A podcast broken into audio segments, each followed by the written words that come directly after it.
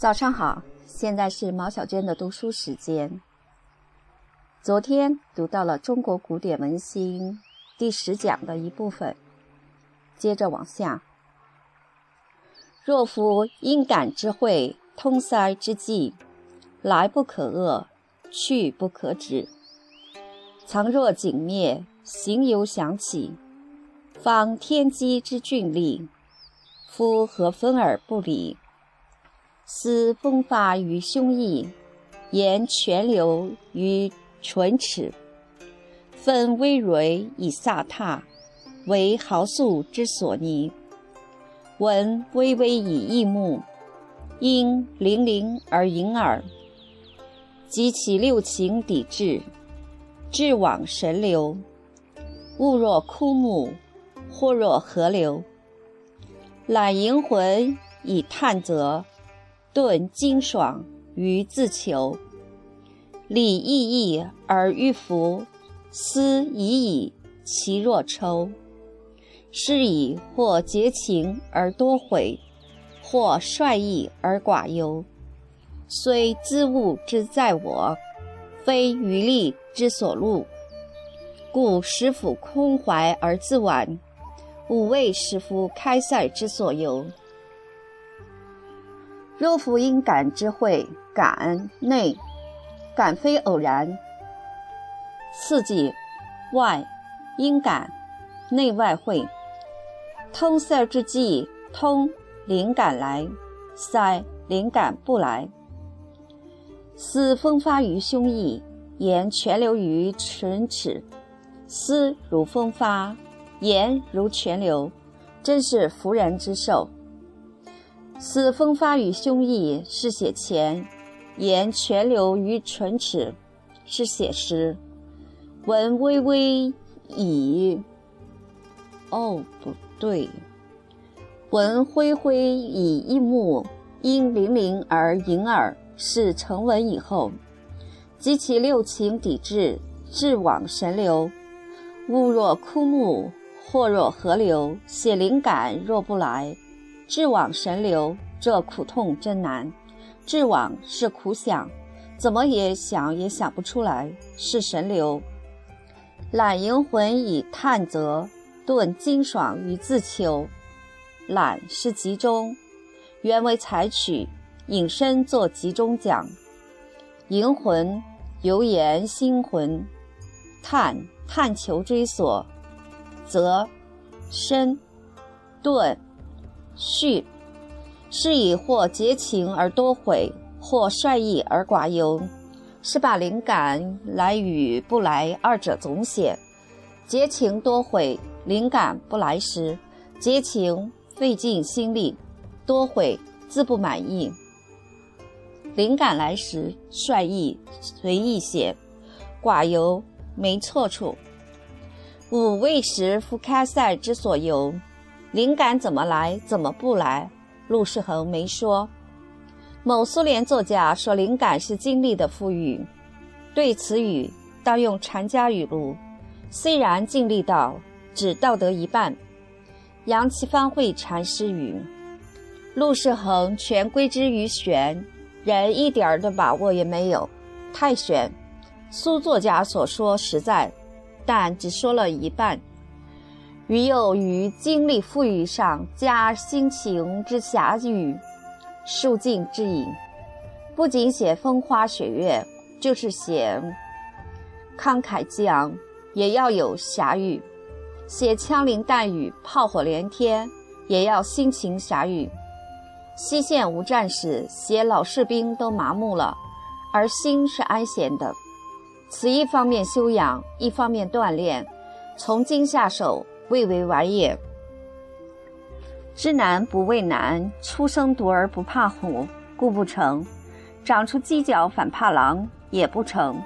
歇两日灵感不来不学了，故不成。乱想乱来，油腔滑调，更糟。要知难不畏难。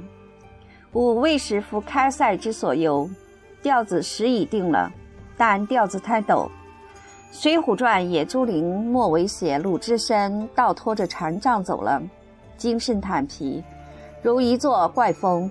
劈叉而起，及其进也，以礼而见持矣。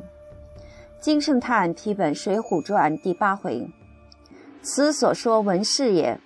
提高是文士，剑持也是文士。陡处停顿也有，但太险，写不好就糟。以礼见持，较保险。以兹文之为用，故众礼之所应。会万里而无合，通一载而为经。夫代则于来业，仰观象古古人。既文武于将坠，宣风声于不明。图无远而不迷，礼无危而弗观。配沾润于云雨，相变化乎鬼神。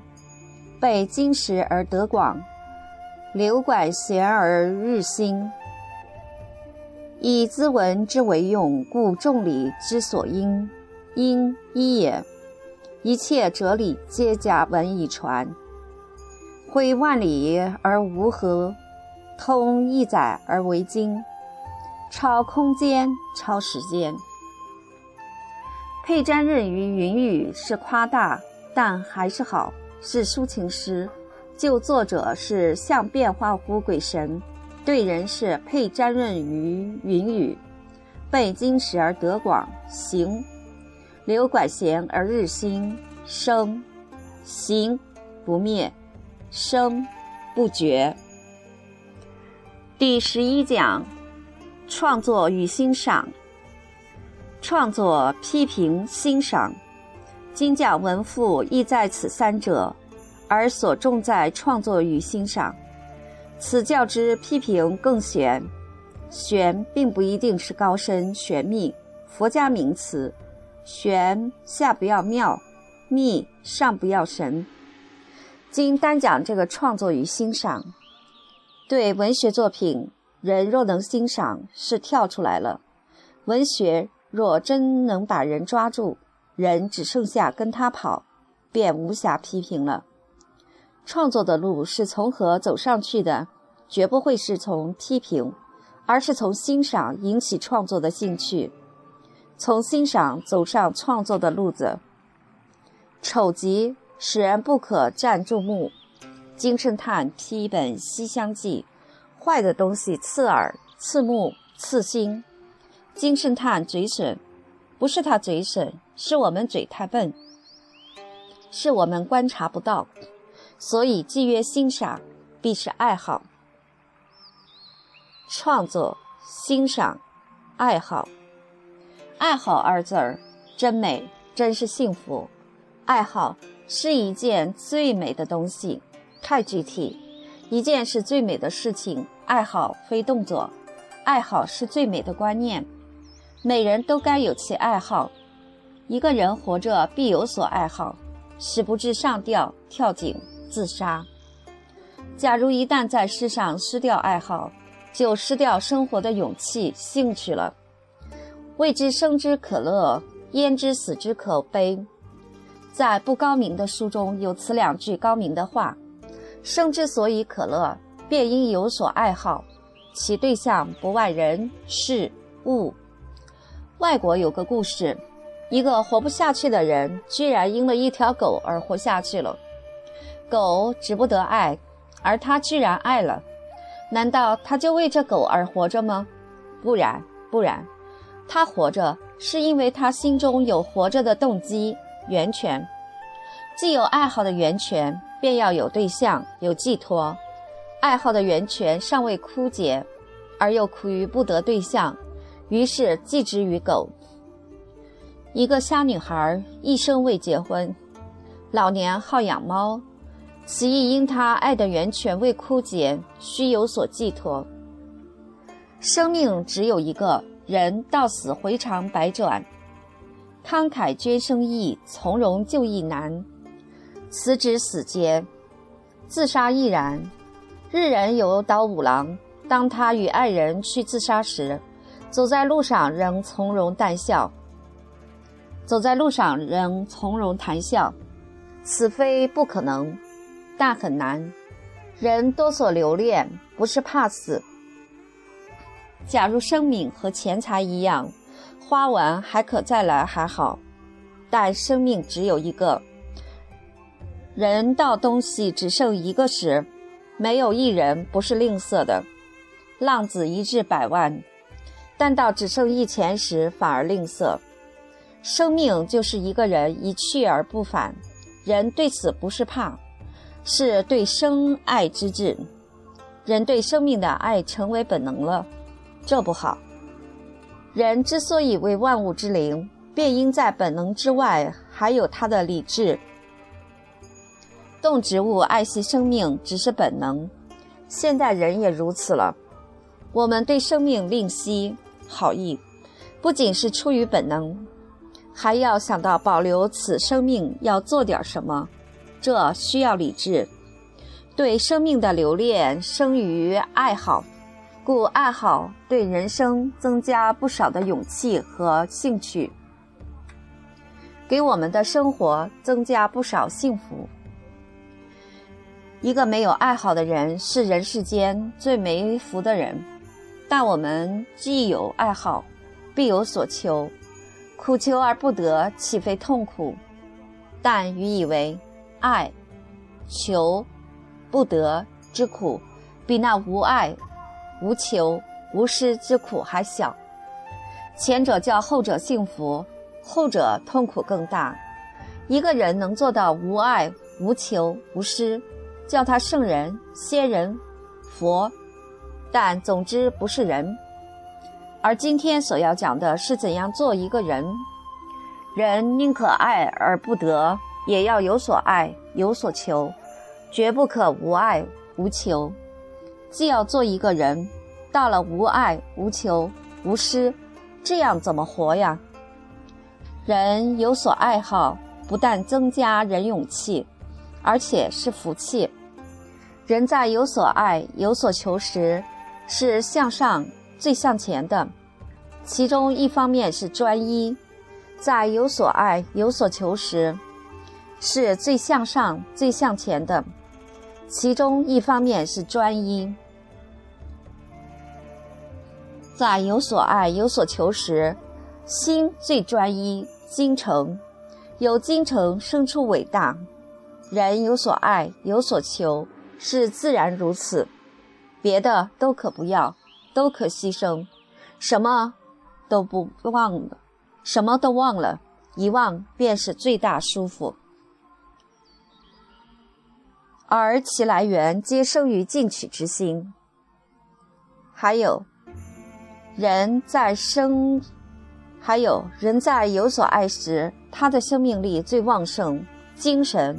最活泼，而且这时人是最美的一个人。对别的人事物是爱好，对文学便成为欣赏。小时候看东西并不懂而记住了，现在一熟悉好像有意义。龚自珍诗句有：“淡开风气不为诗，以害杂诗。”龚自珍是江湖气，但此句尚好。假如英语所讲的几句话，能对文学发生兴趣，不厌我而爱好，此便为最大满足。因为要开风气，所以用种种方法，虽有时跑到文学边儿去外边儿去，但身在曹营，心存汉意。跑到外边去，得的经验多，观察细，对作文创作欣赏有帮助。孔门说：“闻一以知十，《论语》公也长。”我们至少也要闻一知二。颜回固然难得，而究竟也还有孔子那么一个老师，他所讲的包罗万象。若他所说的只是酒。也能闻一之时吗？至少夫子所讲也是实，方知之实。否则所知恐怕只千百分之一。余说：“淡开风气，要金光四射，胸包万有。若自己所说连一都不够，怎能让人知？怎能让人学？文学要与生活打成一片，有什么生活，写什么文章。老杜诗沉着，可见其可见其人做人实在。”作品肤浅，其人便可知是饭桶。鲁迅文章头颈较劲，可见其认真要好。现在有的文章散松没劲，可见其心散。文学最能表现作者，文学最能代表人格，所以余常拿人生讲文学。鲁迅先生是文人，也是战士。余之文人本质不够。文人气息很重，但战士一丝一毫做不到。这不但是意志问题，亦与体力有关。思想不发表、不说、不写、不整理，永远只是个概念，不精密、不具体。荷兰作家旺坦钦长篇童话《小约翰》，鲁迅以写一号码博士。将一切自然界的奥秘化约为符号，化约为数字。现在我们不是号码，也等于号码；不是主义，便是派别。亦由昔日洛蜀之争，北宋；诸路异同，南宋。现在不说门户之争，文学上什么都没有呢？金字招牌挂出去了，口号喊出去了，拿点东西我们看看。有货最高不过三等品，甚至根本没有货。没这个力量，仅此胆气，也不能做此种妄想。学衡继《新青年》后出的杂志，攻击新文学，文用文言有乌托之邦、宁古之塔、英吉之力等语。衡，衡谁呀？只衡出自己无知。但有一样可佩服。就是这样的文也敢发表，所谓言中之物，物外之言。现在言中之物除去意义派别，没别的东西。物外之言根本不知道，没人懂得。诗品、文赋、文心雕龙、典论、论文、史通，你读它，言中之物需要了解，了解是自己的事儿，不用先生讲。物外之言需要欣赏，再看他文章，哪一个不是创作？现在连说明报告都不是，还叫文章吗？现在大概还是只许说今天天气，哈哈哈！您没搬家，不能说点真格的。这里做点小补充，刚才提到荷兰作家旺艾坦。这个“谭”字儿是那个谭嗣同的“谭”，去掉言字旁，一个多音字，念“谭”也念“琴”。现在这位作家翻译为樊一登，他是十九世纪末二十世纪初荷兰作家，代表作是童话《小约翰》。小约翰写天赋异禀的小约翰离家出走，畅游在大自然的奇妙世界。且一心寻找那本解读人生所有疑问的大书，最终怀着对人类的爱回归现实生活。鲁迅称之为“无韵的诗，成人的童话”。好，接下往下念。附一，文赋补说。陆机文赋与其说是文学批评，乌宁说是一篇创作方法论。学习本篇应注意两个问题：第一，注意篇中所使用的代字儿。代字儿是修辞学上的术语，即替代之字也。如典坟，本意是传说中三皇五帝之书，五典三坟。文赋中用典坟替代一切好的古代的经典著作。文赋中颂先人之清分。由文章之灵府之清分灵府，亦代字也。理解此类字眼儿，需演绎之后来看。演绎者推而远，扩而广也，即由此及彼，或为引申之意也。似乎类若文学中的象征。第二，注意古典作品中的历史阶级局限性，批判接受古代文学遗产，而对其中正确的、不正确的地方都要了解透彻。所谓了解透彻，即是应该了解到宋人黄山谷两句诗所描写的那种境界：落木千山天远大，澄江一道月分明，登快阁。明白干净，文赋是一篇说理之赋，且具有很高的艺术性。看起来是画，读起来是音乐。先看其序，于美观才士之所作，且有以得其用心。夫其放言遣词，良多变矣。言之好恶，可得而言。每字属文，犹见其情；横患亦不称物，文不逮意，盖非知之难，能之难也。故作文赋，以述先世之圣早，应论作文之利害所由。他日待可谓取尽其妙。至于操斧伐柯，虽取则不远。若夫随手之变，良难以辞逮。盖所能言者，具于此云耳。文赋之序是写作此赋之动机、目的以及此赋之内容。于美观才士之所作，切有以得用得其用心。才士指大作家，切第一人称谦辞自己。有以得其用心，知道他们是怎么写的。夫其放言遣词，良多变矣。其指才士之作，放言遣词，即用词造句。良成变变化，言痴好恶，即美丑好坏。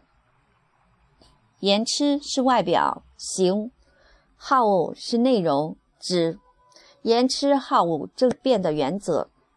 每字主文，每当自己创作时，犹见其情。见是感觉到，其指才士之作。横患意不称物，文不逮意，是说在创作时候，常怕构思不合乎对象，文词不能恰当表达情意。这种情况，盖非知之难，能之难也。虽知道了怎样做，但结合实践做起来不易。故作文赋以述先世之圣早，应论作文之厉害所由。他日待可谓取尽其妙。此术语言明作文赋之目的：一、述先世；二、论作文；三。指导他日写作。作文之古人所作之文，由由来，取尽，完完全全的，取尽其妙，把所有好的东西都表现出来。至于操斧伐柯，虽取则不远。若夫随手之变，良难以辞代。是说虽有标准在前。但随手而起的变化，真难以用文词来表达。末尾一句，盖所能言者，具于此云耳。虽说能说的，这里都说出来了。以下是正文，第一段：注中区以玄览，以情志与典分；尊四时以探视，瞻万物而思分。悲落叶于静秋，喜柔条于芳春。心凛凛以怀霜，志渺渺而凌云。咏士德之峻烈，颂先人之清芬。游文章之灵甫，嘉丽藻之彬彬。开头篇而远笔，聊轩之乎斯文。注中区与玄览，注立中区事件，玄览深刻观察。此句是说向生活学习。对于生活，我们是做生活的旁观者呢，还是深入生活？当然，陆基不可能是深入生活、参与生活、体验生活，这是他的局限。我们却也不能苟求两千多年前的作家。移情至于典坟，移培养。此句是说向古代作家学习，尊四时以探视，瞻万物而思分，悲落叶于静秋，喜柔条于芳春。是指运动变化，过去的思分，言心绪多起来。此四句皆是说作家与大自然的关系，这是对的。但陆机忘掉了人事，心凛凛以怀霜，志渺渺而凌云，是说大自然培养的你品质高洁。凛凛，本意是恐惧，此二字因为凛凛，解作高寒高洁。凌云，亦是形容高，咏士德之峻烈，颂先人之清芬。承上文移情至于典分，就文章内容而言，言文由文章之灵府，加丽藻之彬彬；就文章形式而言，此四句是说所读文章的内容与形式皆好。楷头篇而远笔，聊轩之乎斯文，扔下笔，扔下书，拿起笔，开始写我的文章。以上所说是写作之前、写作前之学习过程，以及如何学习，从观察到读书。接下第二段写构思过程，如此分段。从形式上说是一段一韵，下段换韵。若按内容来说，每段自成一个起、结。以内容分段的特点是。上文第一段的结，学习之结束，即开头篇而远笔，聊轩之乎斯文，作为第二段的起，引出下文构思之开头。这样的段与段的起结谓之链锁。尽管它们成为链锁，但仍要看出其间的环节。段与段之间是有环节、有主次的。